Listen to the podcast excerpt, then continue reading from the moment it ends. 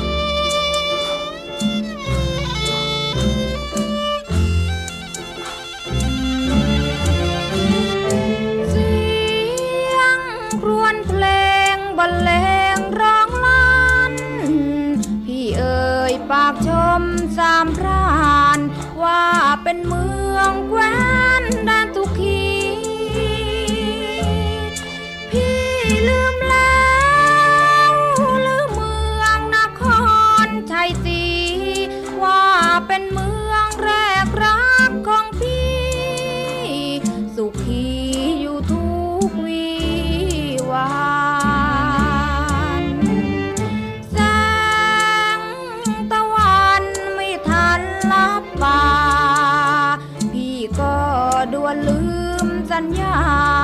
ว่าจะรักฟังใจผู้พันที่ลืมแล้วสมโมที่เคยว่าวานกลับคืนคมไปแล้วหรือนั้น สัมพันธ์ก่อนเคยสดใส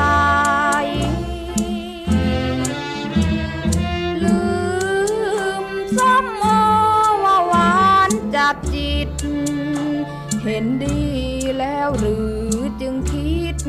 ชมอางุ่นว่าหวานจัดใจนครชัยศรี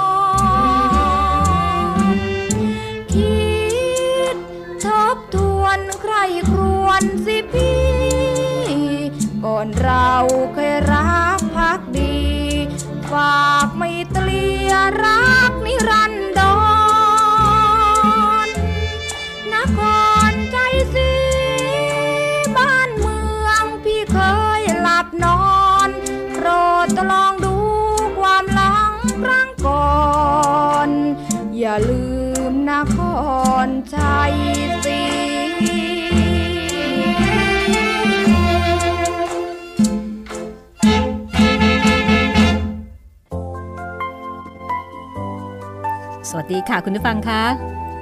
กลับมาพบกันที่นี่เช่นเคยนะคะ www.thaipbsonline.net ค่ะ วิทยุไทย PBS ออนไลน์วิทยุข่าวสารสาระเพื่อสาธารณะและสังคมนะคะ กับรายการห้องสมุดหลังใหม่ วันนี้แหมไม่อยากจะบอกเลยค่ะ เป็นตอนอวสานแล้วนะคะ ของนวนิยาย ซีรีส์ เจ้าพ่อ เจ้าเมือง เรื่องที่คุณผู้ฟังโอ้โห ตอนนี้กำลังติดกันงอมแงมเลยทีเดียวนะคะ แฟน ๆ ห้องสมุดหลังใหม่เนี่ย อินกันมากเลยกับขุนบรรจงแล้วก็ในพรหมนะตอนแรกก็อินกับในพรหมตอนเจ้าพ่อ ตอนนี้ก็หันมาอินกับขุนบรรจง ได้เรียนรู้เรื่องของการเมืองการปกครองส่วนท้องถิ่นในยุคนั้นสมัยนั้นด้วยนะคะ ได้เรียนรู้ประวัติศาสตร์ในช่วงเปลี่ยนแปลงการปกครอง ตั้งแต่สมัยรัชกาลที่ 6 รัชกาลที่ 7 เรื่อยมาจนกระทั่งเปลี่ยนแผ่นดินมาถึงแผ่นดินปัจจุบันสมัยรัชกาลที่ 9 ค่ะ เรียกว่าครบรถนะคะ วันนี้เป็นตอนที่ 19 ตอนอวสานแล้วนะคะ ผลงานชิ้นเยี่ยมของคุณอาจินปัญจพันธ์ศิลปินแห่งชาติสาขาวรรณศิลป์ประจำปี 2534 ค่ะ ฟังแล้วคิดเห็นอย่างไร บอกกล่าวให้รู้กันบ้างนะคะ คุยกันได้ทาง Facebook ของดิฉันเองค่ะ รัศมีมณีนิลนะคะ R A double S A M double E M A N double E N I L หรือว่าค้นจากชื่อภาษาไทยว่า รัศมีมณีนิลก็ได้ ส่งคำขอเป็นเพื่อนไปแล้วก็ inbox บอกสักนิดหนึ่งว่ามาจากรายการห้องสมุดหลังใหม่ค่ะ ทวนความเดิมกันสักนิดนะคะ ตอนที่แล้วก็มีเหตุการณ์สำคัญหลายเรื่องเลยค่ะ ความเดิมตอนที่แล้วขุนบรรจงจัดการคดีตำรวจชั้นผู้น้อยฆ่าตำรวจชั้นผู้ใหญ่ได้อย่างเรียบร้อยละมุนละม่อม จัดการเรื่องเงินหายจากตู้เซฟได้ภายในเวลาหนึ่งเดือน จากนั้นก็เกิดเรื่องอีกนะคะ มีเครื่องบินรบของฝ่ายพันธมิตรมาตกในทุ่งนาสองลำขุนบรรจงก็ต้องช่วยปกปิดเอาไว้ มีให้ฝ่ายญี่ปุ่นรู้ แล้วก็มีเรื่องทหารญี่ปุ่นเดินตายที่เกาะไม้กระดานอยู่กลางทะเล รอดตายอย่างปาฏิหาริย์เพราะว่ามีชาวประมงใจดีช่วยไว้ ช่วยไว้โดยที่ไม่ได้คิดว่าทหารญี่ปุ่นตอนนั้นมีเรื่องกับคนไทยค่อนข้างบ่อย แล้วก็มีความสัมพันธ์ที่ไม่ค่อยดีต่อกันนัก แต่คนคนนี้ช่วยทหารญี่ปุ่นในฐานะมนุษย์คนหนึ่งที่เมตตา ไม่ไม่สามารถที่จะปล่อยให้ตายไปต่อหน้าต่อตาได้ ก็เป็นอีกหนึ่งเรื่องที่ประทับใจขุนบรรจงค่ะ นอกจากนั้นนะคะ ท่านข้าหลวง จังหวัดประจวบคีรีขันธ์ยังมีโอกาสได้เข้านมัสการพระผู้ใหญ่ยุคนั้น ท่านเจ้าคุณเมธีวรคุณ ที่ได้เมตตามอบเสมาทองคำให้กับเขา แล้วก็ได้ทำนายลายเซ็นให้กับเขาด้วย แต่แล้วเกิดเรื่องอีกค่ะ คราวนี้เรื่องใหญ่เลย มีทหารอากาศ ไปเที่ยวงาน แล้วก็ไปทะเลาะกับชาวบ้านตำรวจเข้ารักษาการแล้วก็เกิดต่อสู้กัน ปืนลั่น ตำรวจตาย ทหารถูกจับเป็นเรื่องเป็นราวขึ้นมา ขุนบรรจงในฐานะข้าหลวงประจำจังหวัดต้องเข้าชี้แจงที่กระทรวงที่กรุงเทพโดยด่วน กับบทที่ 72 นะคะที่ชื่อว่าอิทธิพล จะเจอกับอิทธิพลอะไร และชีวิตบ้านปลายของขุนบรรจงกับแม่ปลายตลอดจนชีวิตบ้านปลายของแต่ละคนจะเป็นอย่างไร ติดตามได้เลยนะคะ กับเจ้าเมือง ตอน อวสานค่ะ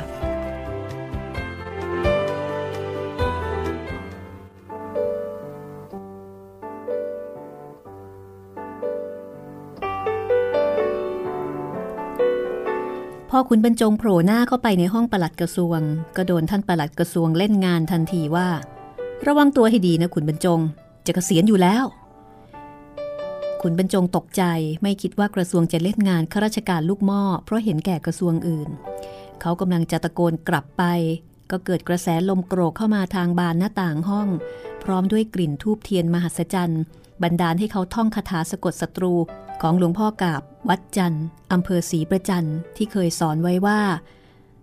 คเตสิคเตสิ กิงกระนังอาหัง ปิตัง ชานามิ แปลว่าท่านคิดอะไรไว้ข้าพเจ้ารู้หมดสิน้น ว่าไง ทหารเขาฟ้องมา เสียงท่านประหลัดเบาลงกว่าเดิม กระผมไม่มีอะไรจะว่าดอกขอรับ ทหารเขาฟ้องมา ใต้เท้าก็เรียกกระผมมาชี้แจง มันก็ถูกแบบแผนแล้ว แต่ว่า แต่อะไร แต่ท่านไม่ได้ให้กระผมชี้แจง ผมมาถึงท่านก็ฟันเรื่องกเกษียณก่อนเลย เขาพยายามทำเหมือนกับยอมรับสภาพออกไปในทางสนุกสนุกไม่ได้หนักใจ ประหลัดก็เลย กล่าวเชิญให้นั่ง นั่งสิ นั่ง โจทย์อยู่ที่ไหนละขอรับ เขามาตั้งแต่เมื่อวานนี้แล้ว อะ ผมจะฟังทางเราบ้าง สมัยประชาธิปไตยผู้ใหญ่ได้เริ่มพูดผม คุณให้เกียรติลูกน้อง ถ้าเป็นสมัยก่อน ก็ชั้นแก โดยเฉพาะระดับนายอำเภอ อย่างให้เกียรติหน่อยก็ชั้นเธอ ผมควบคุมการไต่สวนอย่างละเอียดทุกอย่าง แล้วก็ตรวจสมุดลงประจำวันที่ปราณบุรีทุกคำตามกฎหมายแล้วพลทหารนั้นมีคดีฆ่าคนตาย ก็เขาฟ้องมาว่า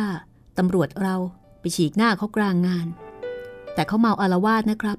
ยิงปืนเปรี้ยงเปรี้ยง คนนี้เป็นแถบแถบตำรวจรักษาการเขาก็เข้าไปห้ามอย่างกล้าหาญโดยที่ยังไม่ได้ชักปืน แม่ แต่มันก็ไม่น่าจะชักปืน นั่นแหละครับ คนของเราต้องใช้ความละมุนละม่อมเอาไว้ก่อน จึงถูกยิงคว่ำก่อน คว่ำแล้ว จึงชักปืนยิงป้องกันตัว แต่ก็สิ้นใจเสียก่อน คุณมีถ้อยคำอย่างไรที่จะแก้ประเด็นนี้ คนของเราตาย แต่คนของฝ่ายเขากลับเป็นโจทย์ขุนบรรจงตอบ ท่านประหลัดก็นิ่งอึ้งอยู่พักใหญ่มันก็จริงนะคะ ว่าตำรวจตาย คือในกรณีนี้เนี่ยตำรวจทำตามหน้าที่ ตาย แต่คนที่ฟ้องกลับเป็นฝ่ายโจทย์ท่านประหลัดก็ไม่รู้จะยังไงพูดเบาๆ เหมือนกับจะไม่ให้ใครได้ยิน แม้ว่าห้องนี้เนี่ยจะมิดชิด คุณจะต้องเสียสละ ให้ฝ่ายเข้าเห็นเป็นน้ำหนัก คุณจะต้องลงใต้ไปไกลๆ เรื่องจะได้สงบ คุณบรรจง กัดฟัน ตัดสินใจเด็ดขาด ก็ดีขอรับ ยิ่งไปไกลก็ยิ่งดีแก่กระผม เพราะว่าผมไม่มีพวกข้างในกรุงเทพสักคน ไปได้ ท่านคำรามขณะยกหูโทรศัพท์ หมดเรื่องพูดกันแล้ว ขอรับกระผมขุนบรรจงแวะเยี่ยมลูกสองคน ซึ่งกำลังเรียนมหาวิทยาลัยด้วยความหม่นหมอง ลูกชายนั้นอายุ 20 เกณฑ์ทหารแล้วท่าทางจะเกเรไม่ค่อยเข้าหน้ากับพ่อ เพราะถ้าจะว่าไปก็ไม่ค่อยได้มีโอกาสอยู่ใกล้ชิดกัน ขุนบรรจงก็ได้แต่นึกอยู่ในใจว่าลูกเอ้ย พ่อกับแม่รับใช้ชาติมาถึงสองศึก นึกว่าจะได้ขยับเข้ามาใกล้กรุงเทพก็ต้องกลับกระเด็นไปซะอีก ไกลถึงไหนก็ยังไม่รู้ ลูกเอ้ย เปรมบัญชา แม่ของเจ้าเขาห่วงนักว่า เจ้าจะดื้อ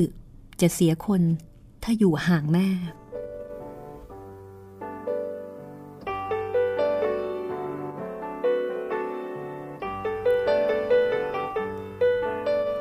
ชีวิตข้าราชการภูทรผู้ไม่มีเส้นสาย อย่าว่าแต่ความก้าวหน้าเลย เอาแค่รักษาตัวไม่ให้ถอยหลังได้ ก็ถือว่าบุญแล้ว สำหรับคุณบรรจงนั้นคุณงามความดีในสมัยสงคราม ที่เขาช่วยราชการถึงสองศึกในยุครัฐบาลทหารนั้น รัฐบาลใหม่ไม่ได้สนใจใหญ่ดี เพราะเป็นคณะที่มิได้เห็นดีเห็นงามกับสงครามนั้นๆ จะมีแต่บันทึกของตัวเองที่ก้มหน้าก้มตาเขียนไว้ให้ลูกหลานได้อ่าน แล้วก็เพื่อพิมพ์ในงานศพ หากว่าลูกหลานมีกำลังจะพิมพ์ไว้เป็นอนุสรณ์แก่เลนหลนในตระกูลสาครขนาน ข้าราชการภูทรในสมัยที่เมืองไทยยังไม่มีรถบขส ไม่มีรถทัวร์มีแต่รถไฟ เรือเม รถประจำทางที่โปเก วิ่งไป เติมน้ำใส่หม้อน้ำไป ยางแตกไป พ่อแม่ที่มีฐานะดีหน่อย ก็จะส่งลูกเข้าโรงเรียนในอำเภอในจังหวัดเพื่อเรียนชั้นมัธยม หรือเข้ามาหาวิทยาลัยในกรุงเทพ ปิดเทอมปลายแล้ว นักเรียนนักศึกษา จะกลับไปบ้านไปเยี่ยมพ่อเยี่ยมแม่ก็ไม่ใช่เรื่องง่าย ๆ เพราะว่าทางฝ่ายเด็กไม่มีค่ารถค่าเรือ พ่อแม่ก็ต้องมารับกลับ กรมรถไฟถึงกับลดค่าโดยสารครึ่งราคา ให้แก่นักเรียนที่จะกลับบ้านในฤดูกาลนี้ สมัยนั้นหอพักก็ยังไม่มี ก็ต้องอาศัยฝากวัดบ้าง ฝากญาติ ฝากคนที่รู้จักนับถือกัน ถ้าเป็นในอำเภอตำบล พ่อแม่ฝากลูกแล้ว ปิดเทอมก็ให้ลูกแบกข้าวสาร มาสมนาคุณเจ้าของบ้าน ถ้าฝากมาอยู่ในกรุงเทพจะแบกข้าวสารก็ลำบาก ก็ใช้วิธีฝากเงินไว้เป็นค่ากินค่าอยู่ค่าเล่าเรียนค่าขนมให้กับเจ้าของบ้าน ถือเอาไว้จ่ายตามที่เห็นสมควรเป็นรายปี เด็กจะทำริษเรียกเอาตามใจชอบไม่ได้เป็นอันขาด ลูกขุนบรรจงนั้น ถือว่าดีหน่อย เพราะว่าฝากไว้แก่แม่ผาด ซึ่งมีความสัมพันธ์ใกล้ชิดกันมาแต่หนหลัง ซึ่งยิ่งนานไป ก็ยิ่งเหมือนญาติแท้กันไปเลย การจะอยู่พักพิงในกรุงเทพระหว่างหยุดเทอมนั้น แม่ผาดไม่ได้รังเกียจ แต่การที่จะไปเยี่ยมพ่อแม่นั้นถือว่าค่อนข้างยาก และแม้ว่าเด็กทั้งสองเป็นหนุ่มเป็นสาวแล้ว แต่ประจวบคีรีขันในยุคนั้นก็ไกลแสนไกลไม่ใช่เล่น และคุณบรรจงก็ไม่ใช่คนที่จะใช้เวลาราชการมาเที่ยวรับลูกไปชื่อใจเล่น ๆ อะไรแบบนั้น ในขณะที่คุณนายปลาย ซึ่งฝังใจอยู่กับคำทำนายใบเซียมซีของหลวงพ่อพระร่วงโรจนฤทธิ์แห่งองค์พระปฐมเจดีย์ที่บอกว่า ไปภายหน้าห่างลูกลูกจะดื้อ เมื่อห่างลูกเป็นเทอมเป็นปี คุณนายปลายก็เฝ้าแต่เป็นทุกข์ โดยวิสัยแม่ย่อมห่วงลูกชายเป็นพิเศษ แม่ปลายก็ไม่รู้จะทำยังไง โนนก็ลูกนี่ก็ผัว จะมัวไปครุกอยู่กับลูก ก็ใครละ่ะ จะดูแลงานบ้านงานเรือนในจวน คุณนายข้าหลวง จะต้องเป็นหัวหน้าวัฒนธรรมสตรีประจำจังหวัด เป็นแม่บ้านจัดการเลี้ยงดูต้อนรับข้าราชการชั้นผู้ใหญ่จากกรุงเทพที่มักจะมาเที่ยวหัวหินตลอดปี จริงอยู่ หัวหินมีในอำเภอผู้ประเปรียวอยู่เสมอ แต่ถ้าข้าราชการขนาดเคืองๆมา ข้าหลวงกับคุณนายก็จะต้องขึ้นไปต้อนรับให้เกียรติอำนวยความสะดวก เพราะในอำเภอส่วนมากยังหนุ่ม คุณนายยังสาว ยังรับแขกเรือไม่ชำนาญ คุณนายปลายจึงห่างลูกปีแล้วปีเล่า เพราะเหตุจำเป็นเช่นนี้ เมื่อขุนบรรจงกลับจากกรุงเทพ มาเล่าว่าโดนกระทรวงเล่นงานอย่างรุนแรง คาดโทษถึงขนาดขู่ว่าจะย้ายไปให้ไกลกว่าประจวบอีก คุณนายปลายก็หลับตา เห็นภาพการเก็บข้าวขนของย้ายอย่างน่าเบื่อหน่าย ปีนี้เธออายุเข้า 42 แล้ว งานขนย้ายก็คงจะไม่คล่องแคล่วเหมือนเคย ลาออกเสียเลยเป็นไงคะท่านขุน คุณนายคิดในใจ ขนาดคิด เธอยังกลัวจะถูกดุเพราะรู้แก่ใจว่าท่านขุนของเธอนี้ทนประกรรมลำบากมา เพราะความต้องการที่จะก้าวหน้ายิ่งยิ่งขึ้นไปอีก ไม่เช่นนั้นเขาคงจะลาออกเสียตั้งแต่ถูกเตะโดงเพราะวิสามันฆาตกรรมไอ้เสือรุนนั่นก็คราวหนึ่ง เมื่อครั้งโดนคุณพระ ผัวแม่ปรัง และกำนันพรมผัวแม่โปรย รุมรังแกเมื่อเปลี่ยนแปลงการปกครอง 2475 ถึงกับกระเด็นไปถึงท่ามะกาป่าเขา นั่นก็น่าจะลาออกไปแล้ว ในชีวิตของข้าราชการภูทรนนั้น แต่ละคนมักจะบันทึกประสบการณ์ในราชการไว้เกือบทุกคน แต่บางคนลูกหลานหาไม่พบ นึกว่าพ่อไม่ได้เขียนไว้ น่าเสียดายนัก บางคนจัดพิมพ์เองตั้งแต่ยังมีชีวิตอยู่เพื่อแจกในงานแซยิต ธรรมดาข้าราชการมหาไทยมักเก่งในทางหนังสือ เพราะว่าต้องใช้ในงานสอบสวน บันทึก รายงาน บางท่านถึงกับแต่งเป็นกรอนตลอดเรื่องเลยด้วยซ้ำขุนบรรจงบันทึกไว้ว่า คราวหนึ่ง ถูกนายทุนปันส่วนยามอุทกภัยกล่าวหาว่า เงินส่วนเกินจากซื้อข้าวนั้นไม่ส่งคืนให้เขา ความจริงก็คือนายทุนมีหลายคนปนเป บางคนจ่ายเงินยังขาดอยู่ ต้องทวง ซึ่งเมื่อชำระบัญชีกันแล้ว ใครจ่ายไม่ครบ ก็ถูกเราทวง ใครจ่ายไว้เกิน เราก็นำไปใช้ นี่จะต้องบันทึกไว้ให้ลูกหลาน ระมัดระวังในการทำงานเพื่อการสาธารณะ ทำราชการต้องระวัง อย่าให้ราชการโยงกับเงินส่วนตัว เราโดนมาแล้วเมื่อครั้งหวังดีทำรั้วที่ว่าการอำเภอเมืองนครปฐมให้แก่ราชการฟรีๆ และคราวฝากเงินบริจาค สร้างสโมสรคณะรัษฎรประจำจังหวัดไว้ที่คลังออมสิน คราวนั้นก็แทบแย่ แต่เสมียนตราอำเภอผู้รอบคอบช่วยเราไว้ได้ บัดนี้ได้ข่าวว่า เขาได้เป็นประหลัดจังหวัดแล้ว ดีใจด้วยจริง ๆ ที่ราชการเลี้ยงคนดีๆ เช่นนี้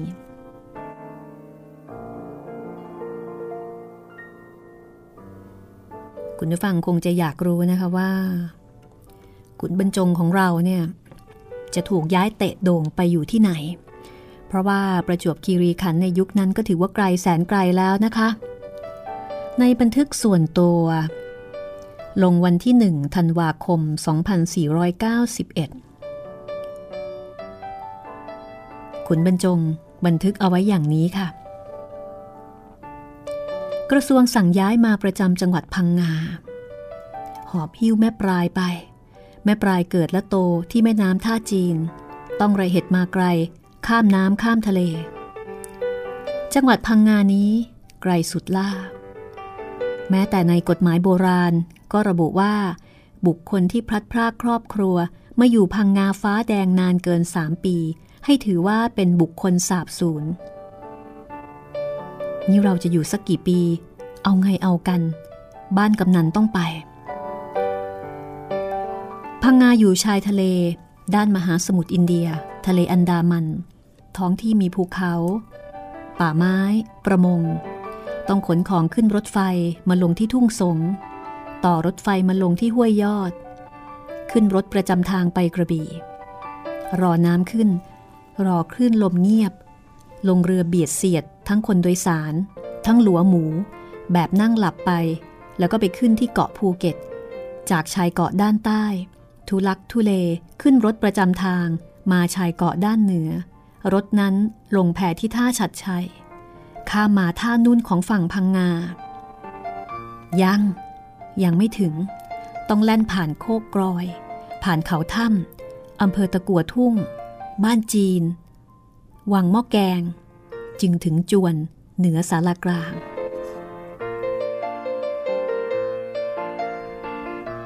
อ่านแล้วก็น่าเหนื่อยแทนนะคะ คุณบรรจงบรรยายบอกว่า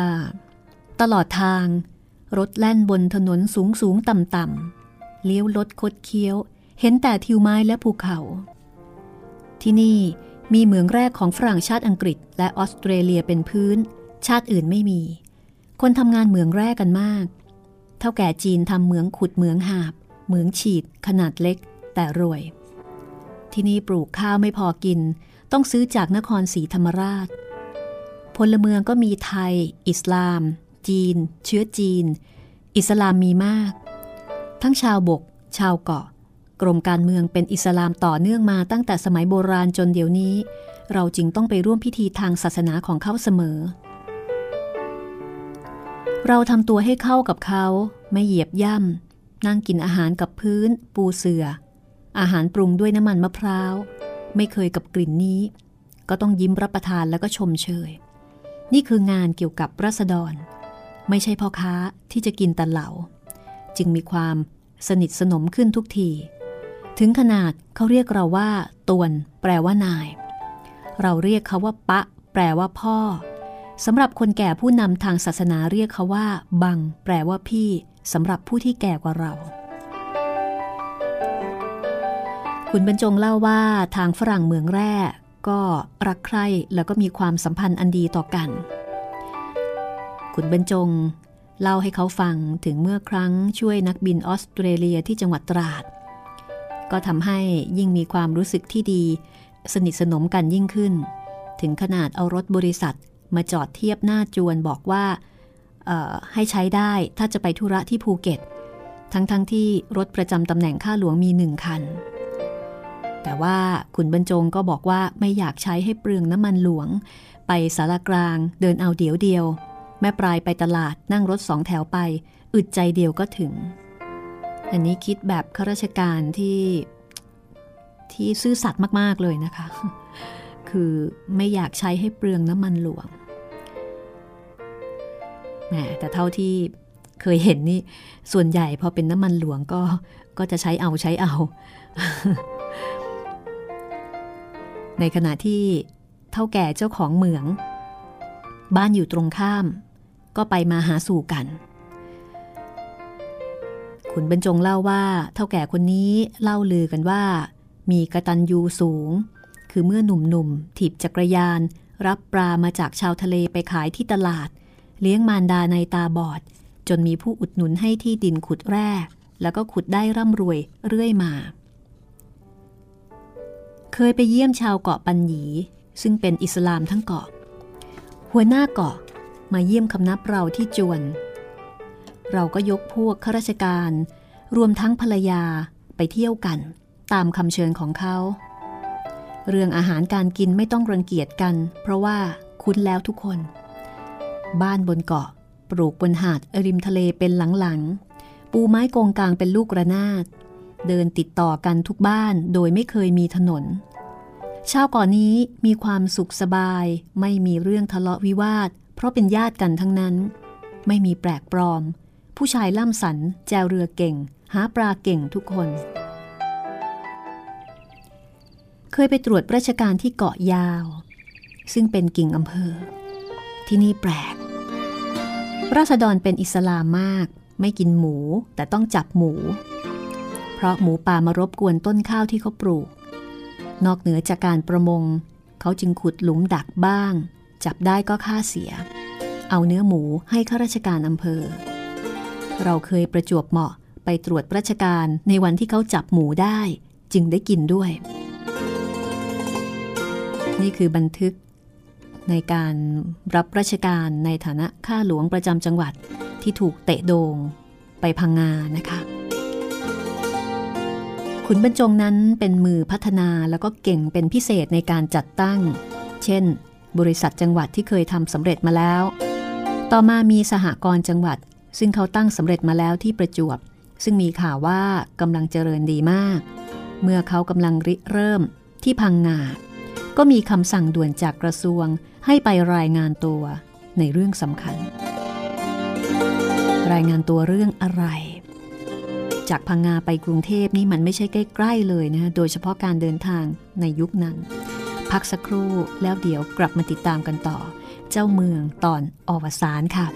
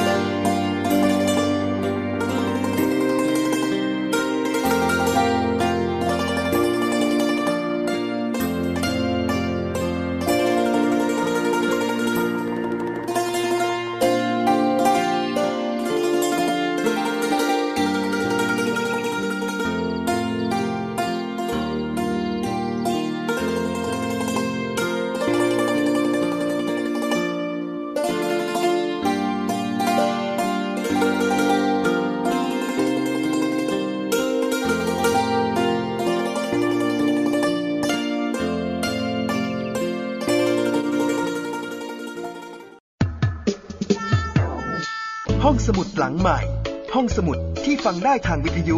กับรัศมีมณีนิน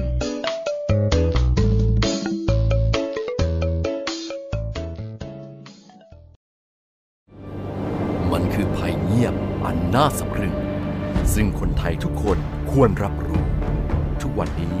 กรุงเทพมหานครต้องใช้กำลังคนมากมายในการเก็บขยะมากถึง 8,500 ตันต่อวัน เป็นถุงพลาสติกถึงร้อยละ 21 หรือ 1,800 ตันต่อวัน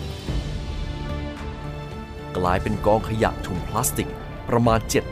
73,036 ล้านใบต่อปี ลองคิดดูว่า ถุงพลาสติกหนึ่งใบ ต้องใช้เวลาย่อยสลาย 450 ปี ที่เหลือจะใช้เวลาอีกนานเท่าใด และเมื่อเผาถุงพลาสติกจะเกิดเป็นมลภาวะทางอากาศมากมายทำให้โลกร้อน และยังทำให้เกิดสารไดออกซิน ซึ่งเป็นสารก่อมะเร็ง รู้อย่างนี้แล้ว คงต้องตัดสินใจเอาเองว่าถุงพลาสติกยังจำเป็นสำหรับคุณอีกหรือไม่ ลด เลิก เพื่อช่วยโลก ไทย PBS ชวนคนไทยลดใช้ถุงพลาสติก ไทย PBS ทีวีสร้างแรงบันดาลใจ ให้คุณรอบรู้ข่าวผ่านเชิงชั้น การวิเคราะห์ในเชิงลึก ผลประโยชน์ทางเศรษฐกิจ สะท้อนความโปร่งใส ให้สังคมได้รับรู้ความจริง ทั้งที่หน่วยงานที่เกี่ยวข้อง ส่งเสริมจินตนาการ และสร้างแรงบันดาลใจ ด้วยรายการสาระประโยชน์ และสาระบันเทิง ให้ความสำคัญกับรายการเด็กและเยาวชน มีกิจกรรมดีๆ เชื่อมความสัมพันธ์ระหว่างครอบครัว สร้างความใกล้ชิดกับผู้ชมทางบ้าน มีพื้นที่ให้ผู้ผลิตอิสระได้ร่วมคิดและผลิตรายการที่สร้างสรรค์ มีความพร้อมในการออกอากาศระบบทีวีดิจิตอลสมบูรณ์แบบที่คม ชัด ทั้งภาพและเสียง มีช่องทางนำเสนอข่าวและรายการ ผ่านสื่อใหม่ที่มีประสิทธิผลเข้าถึงรายการต่างๆ ได้ไม่จำกัดพื้นที่ จึงสัมผัสแต่สิ่งดีๆ สร้างพัฒนาการใหม่ให้ชีวิตไทย PBS ทีวีที่คุณวางใจ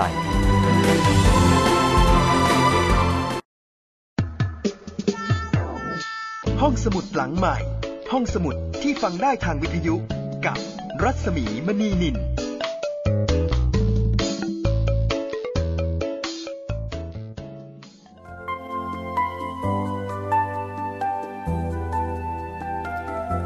เอาละค่ะ มาถึงช่วงสุดท้ายนะคะ ของตอนอวสานเจ้าเมือง ลุ้นใช่ไหมคะ ว่าคราวนี้ขุนบรรจงของเราจะโดนอะไรอีก กับบทที่ชื่อว่าขัดคำสั่งค่ะ เพราะฉะนั้นเพื่อไม่ให้เป็นการเสียเวลานะ ไปฟังกันต่อเลยก็แล้วกัน เดี๋ยวมีเรื่องอะไร ค่อยว่ากันทีหลังนะคะ เชิญค่ะ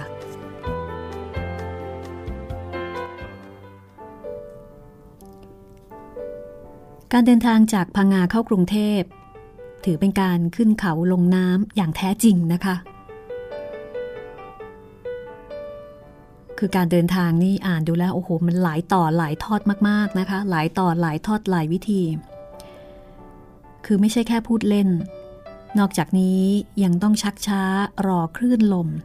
รอจังหวะรถประจำทางจากกระบี่มาห้วยยอด เสี่ยงกับถนนขาด สะพานหัก รถเสีย ถึงห้วยยอดไม่ตรงเวลารถไฟ ก็ต้องนอนค้างโรงแรม เสียเวลาไปหนึ่งวัน รุ่งเช้าจับรถไฟมาทุ่งสง เปลี่ยนรถอีกขบวนหนึ่งเข้ากรุงเทพ มือหนึ่งหิ้วกระเป๋าเสื้อผ้า มือหนึ่งหิ้วฉลอมไข่เต่าจะเอามาฝากนายมิให้เสียชื่อว่าเป็นถึงข้าหลวง ไม่มีปัญญาหาของแปลก อันเป็นคนละนัยยะแห่งสินบาทสินบน คุณบรรจงลงรถไฟสายใต้ที่บางกอกน้อย แล้วก็นั่งเรือจ้างข้ามฟากตากแดดหัวแดงมาขึ้นที่ท่าช้างวังหน้า ขึ้นสำล้อตรงแนวเข้ากระทรวง ฝากกระเป๋าไว้กับเวรรับส่งชั้นล่าง เหงื่อโทมหน้าดำแล้วก็หิ้วฉลอมขึ้นไปหาเจ้านายชั้นบน คืออ่านแล้วก็ไม่น่าเชื่อนะคะ โอ้โหนี่เจ้าเมืองนะนี่ คือถ้าเป็นสมัยนี้ก็ก็คงบินมาเนาะสบายๆแต่สมัยนั้น ไม่ว่าจะใหญ่ยังไงก็ตามนี่ก็ลำบากนะคะ ขนาดเจ้าเมืองเนี่ยก็ต้องรอนแรมประเหเร่ร่อน เพราะว่าจากพังงามากรุงเทพสมัยนั้นนี่ลำบากเหลือเกิน พอโผล่หัวบันไดเจอคนรู้จัก เขาก็เร่งบอกว่า เร็วๆเข้า ท่านกำลังยั่วใหญ่เลย หาว่าท่านข้าหลวงขัดคำสั่งกำลังจะโทรเลขไปตำรวจภูทรให้จับตัวมากรุงเทพ โอ้โหกุนบรรจง ได้ยินเช่นนั้นก็ฉลอมไข่เต่านี่หลุดจากมือดังหวบ เขาวิ่งไปหน้าห้องบุคคลสำคัญด้วยความโกรธ แล้วก็ผลักบางตาโดยที่ไม่เคาะพรวดเข้าไปยืนค้ำโต๊ะ ท่านจะสั่งตำรวจจับผมใช่หรือ ก็คุณช้า ท่านพงะตกใจผงะตกใจที่ผู้ใต้บังคับบัญชา พรวดเข้ามา แล้วก็มายืนค้ำโต๊ะเสียงเข้ม ผมช้า หรือว่าเรือมันช้า รถไฟมันช้า ท่านนึกว่าผมอยู่นครปฐมหรือไง ท่านเคยอยู่ภูทรหรือเปล่า ท่านเคยอยู่พังงาหรือเปล่า เคยไปไหม เดินทางกี่ทอด ท่านจะจงเกลียดจงชังผมไปถึงไหน ก็ผมสั่งไปตั้งเกือบอาทิตย์หนึ่งแล้ว ลักษณะอย่างนี้มันขัดคำสั่งคำสั่ง ท่านลองสะกดรอยบุรุษไปรษณีย์ไปสิว่าคำสั่งกี่วันถึง แล้วท่านลองไปอยู่พังงาดูบ้าง ว่ารอเรือกี่วัน ขึ้นรถกี่วันปะโทนี่ลงรถไฟแล้ว ผมแทบจะว่ายข้ามแม่น้ำเจ้าพระยามา น้ำก็ยังไม่ได้กินสักหยด ท่านจะเอายังไงกับผม เอาละนั่งนั่งค่อยๆพูด ขอบพระคุณ ผมยืนดีกว่า ตัวผมสกปรก เดินทางมาเสื้อผ้ายังไม่ได้เปลี่ยน บ้านญาติก็ยังไม่ได้แวะ จากนั้นอีกฝ่ายก็ตะโกนขึ้นว่า คุณบรรจง ท่านตะโกน ครับผมคุณบรรจงก็ตะโกนตอบแบบไม่ลดละ ท่านเงียบไป แต่คุณบรรจงตะโกนต่อไป ผมมีคดีอะไรร้ายแรงเล่าร้อนนักหรือท่าน เรื่องข้าว เรื่องนี้รุงรังมาก พอค้าจังหวัดประจวบเขาฟ้องมาอีก ก็ผมชี้แจงแล้ว ว่านายทุนหลายคนลงเงินซื้อข้าวมากบ้างน้อยบ้าง พอผมได้ข้าวให้พ่อค้าแต่ละบัญชีแล้ว ใครขาดใครเกิน ผมก็เรียกเงินคืนเงินกันไปแล้ว ก็เขาฟ้องมาอีก มันทำไมยุ่งนัก ยุ่งอยู่สองแห่ง ประจวบกับเกาะสมุยเฮ้เกาะสมุยผมไม่ทราบ แต่ประจวบต้องยุ่ง เพราะว่าปกติก็ซื้อข้าวจากจังหวัดอื่นอยู่แล้ว พอน้ำท่วม ทางรถไฟขนข้าวลำบาก มันก็ยุ่ง ผมจะบอกให้ท่านฟัง น้ำท่วมจังหวัดประจวบ นาล่ม น้ำท่วม ไม่ได้ท่วมแต่ข้าว มันท่วมรถไฟขาดเป็นตอนๆด้วย นายทุนมารับข้าวกองกลางไปจำหน่ายไม่ทันการก็ขาดทุน ผมก็เห็นใจอยู่ เพราะว่านายทุนช่วยราชการ โดยมาออกทุนให้จังหวัดซื้อข้าว นี่ถ้านายทุนมีคนเดียว เรื่องมันก็เสร็จไปแล้ว แต่นี่มันมีหลายคนมันก็หลายเรื่อง ผมได้มีหนังสือราชการมาแล้วว่า เราจะต้องช่วยอุดเงินให้ในทุนรายที่ขาดทุน เพราะขนข้าวไปจำหน่ายไม่ทัน มันมีเหตุสุดวิสัยนี่ท่าน เป็นภัยเหนืออำนาจ ใครจะสั่งฟ้าห้ามฝนได้ กระทรวงก็อนุมัติไปแล้วเป็นลายลักษณ์อักษรทำไมตอนหลังกระทรวงคิดยังไงไม่ทราบ ไม่ยอมจ่ายเงินที่ว่านั่น นี่แหละครับ ที่เขาร้องเรียน ใครผิด ผมผิด หรือกระทรวงผิดนายทุนฟ้องผมเป็นจำเลย ผมก็ต้องฟ้องกระทรวงเป็นจำเลย ฟ้องกระทรวง ข้อหาอะไร ข้อหาผิดคำพูดหลายครั้ง ยังไงบ้าง คราวโน้น ท่านรัฐมนตรีไปหัวหิน ผมกราบเรียนให้ท่านทราบว่านายทุนจะฟ้องผม ท่านรัฐมนตรีบอกว่าให้เขาฟ้อง กระทรวงจะหาทนายให้ แน่ ดูสิ ผมทำงานให้รัฐบาล ช่วยเหลือราษฎรที่อดข้าวเป็นเป้าหมาย พอมีเรื่องนายทุนฟ้อง กลับเล่นงานผมคนเดียว ถ้าเงินเดือนผมมากพอ ผมก็จะควักให้มันเสร็จเรื่องไป แต่นี่มันงบประมาณระดับจังหวัด แล้วผมจะเอาเงินที่ไหน มาจ่ายแทนกระทรวง แล้วทำไมต้องมาเสียงแข็งกับผม ท่านหันมาเล่นงานเรื่องมารยาท ก็ทำไมท่านสั่งจับผม มีหรือที่จะให้ตำรวจจับข้าหลวง มันต้องด่างพร้อยประวัติของมหาไทย ไม่ใช่ด่างพร้อยสำหรับผมเท่านั้นหรอกนะ ท่านคิดหรือเปล่า ก็ทำไมคุณมาช้า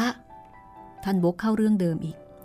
ผมกำลังติดพันการตั้งสหกรณ์ที่พังงา ตามคำสั่งกระทรวงนี่แหละกำลังรบกับพ่อค้าหลายอำเภอ พ่อค้ารู้ว่า สหกรณ์ของเราจะขายของได้ถูกกว่าเขา พอเปิดร้านวันแรก เขาก็ให้เงินข้าราชการมาซื้อของ ตัดตอนไปโกงราคาเอาไว้ในร้านเขา ผมต้องตามตรวจตามดู รัฐบาลคิดค้าขาย ที่มีบทเรียนมาตั้งแต่บริษัทจังหวัด ทางการก็ไม่ได้ติดตาม ไม่ได้วิจัย แต่จะสั่งสั่งสั่ง นอกเรื่องแล้วคุณเบรรจง ข้าหลวงแบกทุกเรื่องแหละครับ ตั้งแต่ข้าวชาวนาไปจนถึงพ่อค้า ไปประจวบ ไปค้นเอกสารที่อ้างมาแสดงความบริสุทธิ์ นี่เป็นคำสั่งตัดบทข้าหลวงพังงาต้องไปค้นเอกสารที่ประจวบหลายวัน และในที่สุดก็ได้เอกสารทุกอย่างมาให้กระทรวง ขุนบรรจงบริสุทธิ์ผุดผ่อง คือพ้นผิด อ่านแล้วก็น่าเหนื่อยนะคะ จากนั้นขุนบรรจงก็แวะไปบ้านแม่ผาที่ตรอกข่าว เพื่อเยี่ยมลูกชายแล้วก็ลูกสาว พบลูกที่ฝากท้องแม่ผาดไว้ก็คือพ่อบรรเจิด ซึ่งตอนนี้เป็นหนุ่มใหญ่แล้วนะคะ ก็หาน้ำหาท่ามาให้กิน พ่อบรรเจิดเรียนจบธรรมศาสตร์กำลังจะได้งานทำในกระทรวงสหกรณ์ซึ่งตั้งขึ้นทับกรมสหกรณ์แม่ประจวบขวัญเรียนเภสัชจุฬากำลังไปฝึกภาคสนามเรื่องสมุนไพรไทยที่โคราช ถามถึงพ่อเปรมบัญชาที่เรียนวิศวกรรมจุฬาเพราะว่าไม่เห็นเลย แม่พาดก็ตอบอย่างน่าตกใจบอกว่า พ่อบัญชาออกจากจุฬาแล้ว เอ๊ะ มันออกทำไม ก็เขาให้ออก สอบตกสองปีซ้อน และนี่ไปไหนละนี่ ไม่กลับบ้านเลยจ้ะเขาบอกเขาจะไปทำงานหนังสือพิมพ์ ขุนบรรจงก็กลุ้มเลย ไหนจะศึกกระทรวง ไหนจะศึกลูก ขุนบรรจงตามไปสำนักงานหนังสือพิมพ์ ซึ่งมีไม่กี่แห่ง แห่งหนึ่งบอกว่าเห็นอยู่แป๊บๆแล้วก็หายไปหลายวันแล้ว คุณบรรจงกลับจังหวัดพังงาบอกคุณนายปลายให้หายห่วง ว่าลูกชายเปรมบัญชาออกจากจุฬามีงานทำแล้ว คุณนายปลายก็ถามว่าทำอะไร หนังสือพิมพ์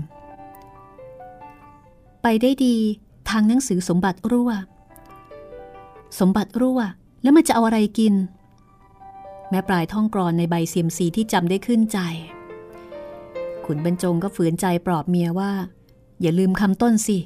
ไปได้ดีไม่ใช่ไปอดตาย จากนั้น ไม่นาน มีคำสั่งกระทรวงมหาดไทยที่ 93 ใน 2493 ลงวันที่ 10 กุมภาพันธ์ ปีพุทธศักราช 2493 เรื่อง ให้ข้าราชการออกจากราชการรับบำเหน็จบำนาญ ให้ขุนบรรจง สุพรรณศรีข้าหลวงประจำจังหวัดพังงา ออกจากราชการ เหตุ รับราชการนานตามพระราชบัญญัติ ปีพุทธศักราช 2482 วงเล็บฉบับเก่า ตอนนั้นขุนบรรจงอายุ 55 แต่ถ้าใครที่ถูกใจรัฐบาลก็จะได้ต่ออายุถึง 60 ปี ขุนบรรจงก็เก็บข้าวเก็บของขึ้นบก ลงน้ำพาเมียกลับถิ่นเดิมก็คือบางประมาสุพรรณบุรี ขุนเขียน พ่อตา บัดนี้แก่งอม เป็นโรคเดิมคืออัมพาต หนูปราง หลานสาว ที่อยู่เดิมบาง เป็นสาวใหญ่ ไม่ได้แต่งงานมาดูแลรับใช้คุณตา แม่ปลายซ่อมเรือนหลังเล็กริมน้ำซึ่งเป็นที่ดินเก่าแก่ของมารดา ให้สวยงามเป็นที่อยู่อาศัยสองคนผัวเมีย พอถึงเดือน ขุนบรรจงก็เข้ากรุงเทพมารับเบี้ยบำนาญพ่อบรรเจิดซึ่งเกิดแต่แม่ผาด เป็นข้าราชการชั้นตรีกระทรวงสหกรณ์แม่ประจวบขวัญกำลังจะจบเภสัชจุฬาส่วนพ่อเปรมบัญชามีชีวิตลุ่มลุ่มดอนดอนอยู่กับงานหนังสือพิมพ์ขุนบรรจงอยู่บ้านริมน้ำสมบัติเก่าของเมีย มองดูแม่น้ำซึ่งเปลี่ยนรูปไปบ้าง โดยน้ำแทงคุ้งตรงข้ามลึกเข้าไป แต่ฝั่งของแม่ปลายนั้นงอกขึ้น เขาบันทึกเอาไว้ว่า เมื่อเป็นประหลัดจังหวัดนครปฐมเงินเดือนแทบไม่พอส่งลูกเรียนเตรียมอุดม ต้องลดจากซิกาเลตมาสู่ไปใครๆก็หมั่นไส้ แต่ราคายาเส้นคิดแล้วถูกกว่าบุหรี่ซอง เมื่อเป็นข้าหลวงประจำจังหวัดตราด หายาเส้นของนอกไม่ได้ เลิกไป สูบยาไทย มวนด้วยกลีบบัว ที่ตราดไม่มีเงินรับรองแขก ต้องชักเนื้อถอนออมสินอยู่เรื่อย เมื่ออยู่ประจวบ ลูกกำลังขึ้นมหาวิทยาลัย เลิกบุหรี่ไปเลย เลิกดื่มเหล้าส่งเงินให้ลูกเป็นค่าเฟรชชี่และเมื่อลูกขึ้นปีที่สองก็ต้องเสียค่าต้อนรับเฟรชชี่อีก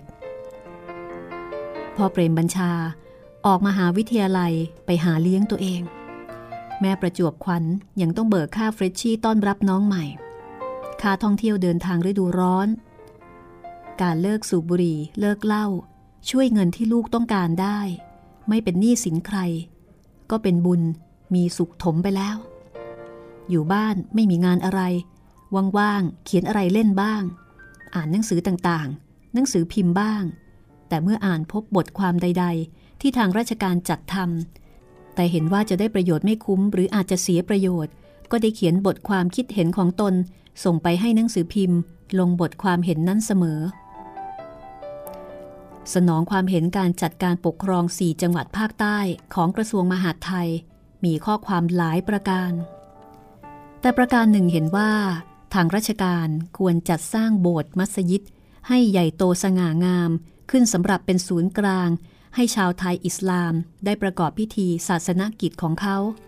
เป็นการเชื่อมความสนิทสนม ให้เห็นว่าการปกครองของเราให้ความสะดวกสบาย มีได้ถือแยกแตกต่างไปจากคนไทยเลย เราปกครองด้วยความเป็นธรรม ให้สิทธิเสรีภาพเท่าเทียมกัน เคยเสนอให้ตั้งไทยอิสลามที่มีหน้ามีตา เป็นที่ปรึกษาของข้าหลวงประจำจังหวัด เพื่อให้เกียรติเขามีสิทธิ์ได้ร่วมในความเป็นอยู่ทัดเทียมกันข้าราชการไทยก็ต้องอบรม กวดขัน ไม่เหยียบย่ำดูถูกเขา ให้ถือเป็นกันเองจริง ๆ เพื่อดึงจิตใจ มีให้เขาคิดแปรพักไป ต่อมาที่ทราบชัด เห็นทางการได้สร้างโบสถ์มัสยิดขึ้นที่จังหวัดปัตตานี และดูเหมือนมีผู้ช่วยราชการหรือที่ปรึกษาประจำจังหวัดขึ้น และมีการอบรมข้าราชการจังหวัดภาคใต้อยู่คราวหนึ่ง แต่นี่จะเป็นเพราะความเห็นของเราหรือไม่ก็ไม่ทราบ แต่มันตรงกันกับที่แสดงความคิดเห็นไปที่แสดงเป็นประชามติส่งไปกรมประชาสัมพันธ์ก็มาก การส่งบทความไปลงหนังสือพิมพ์ถึงกับโต้ตอบกันก็มี เช่น เรื่อง ศึกษาระวังตรงอีกแล้ว ที่ไม่พิมพ์หนังสือเรียนแจกเด็กนักเรียนประชาบาล เพราะกระทรวงศึกษาถูกตัดงบประมาณ เรื่องจะตั้งกองอาสาสมัคร ปราบปรามคอมมิวนิสต์ โดยจะเอาคนต่างด้าวมาเป็นกองอาสา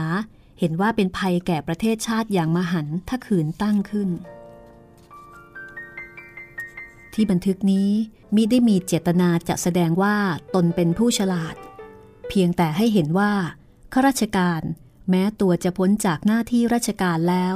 ความรักประเทศชาติก็หาได้พ้นไปด้วยไม่ ทั้งๆทที่เขาไม่ต้องการใช้คนแล้ว ก็ยังอดระลึกถึงบุญคุณของเบี้ยบำนาญไม่ได้ จึงแสดงความคิดเห็นไป เท่าที่เข้าใจว่าจะเป็นประโยชน์ต่อประเทศชาติ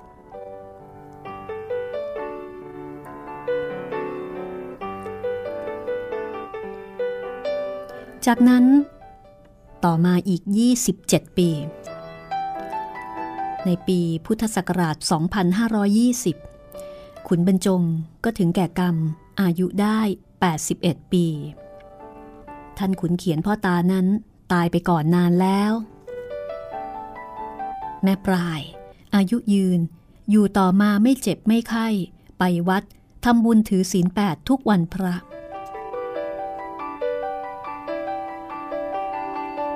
บรรเจิด ลูกขุนบรรจงที่มีกับแม่ผาด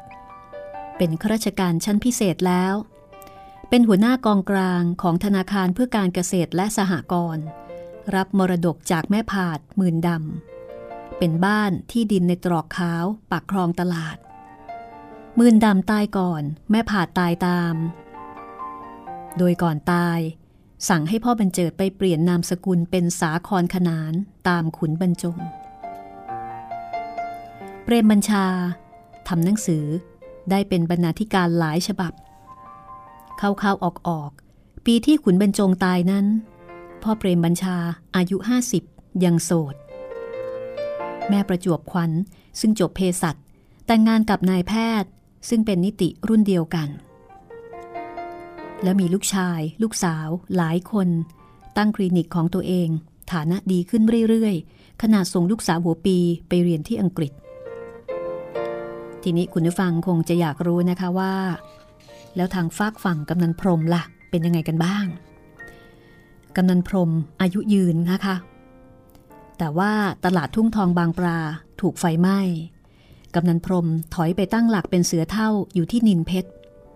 ส่วนแม่โปรยภรรยา ตายตั้งแต่ครั้งสงครามญี่ปุ่น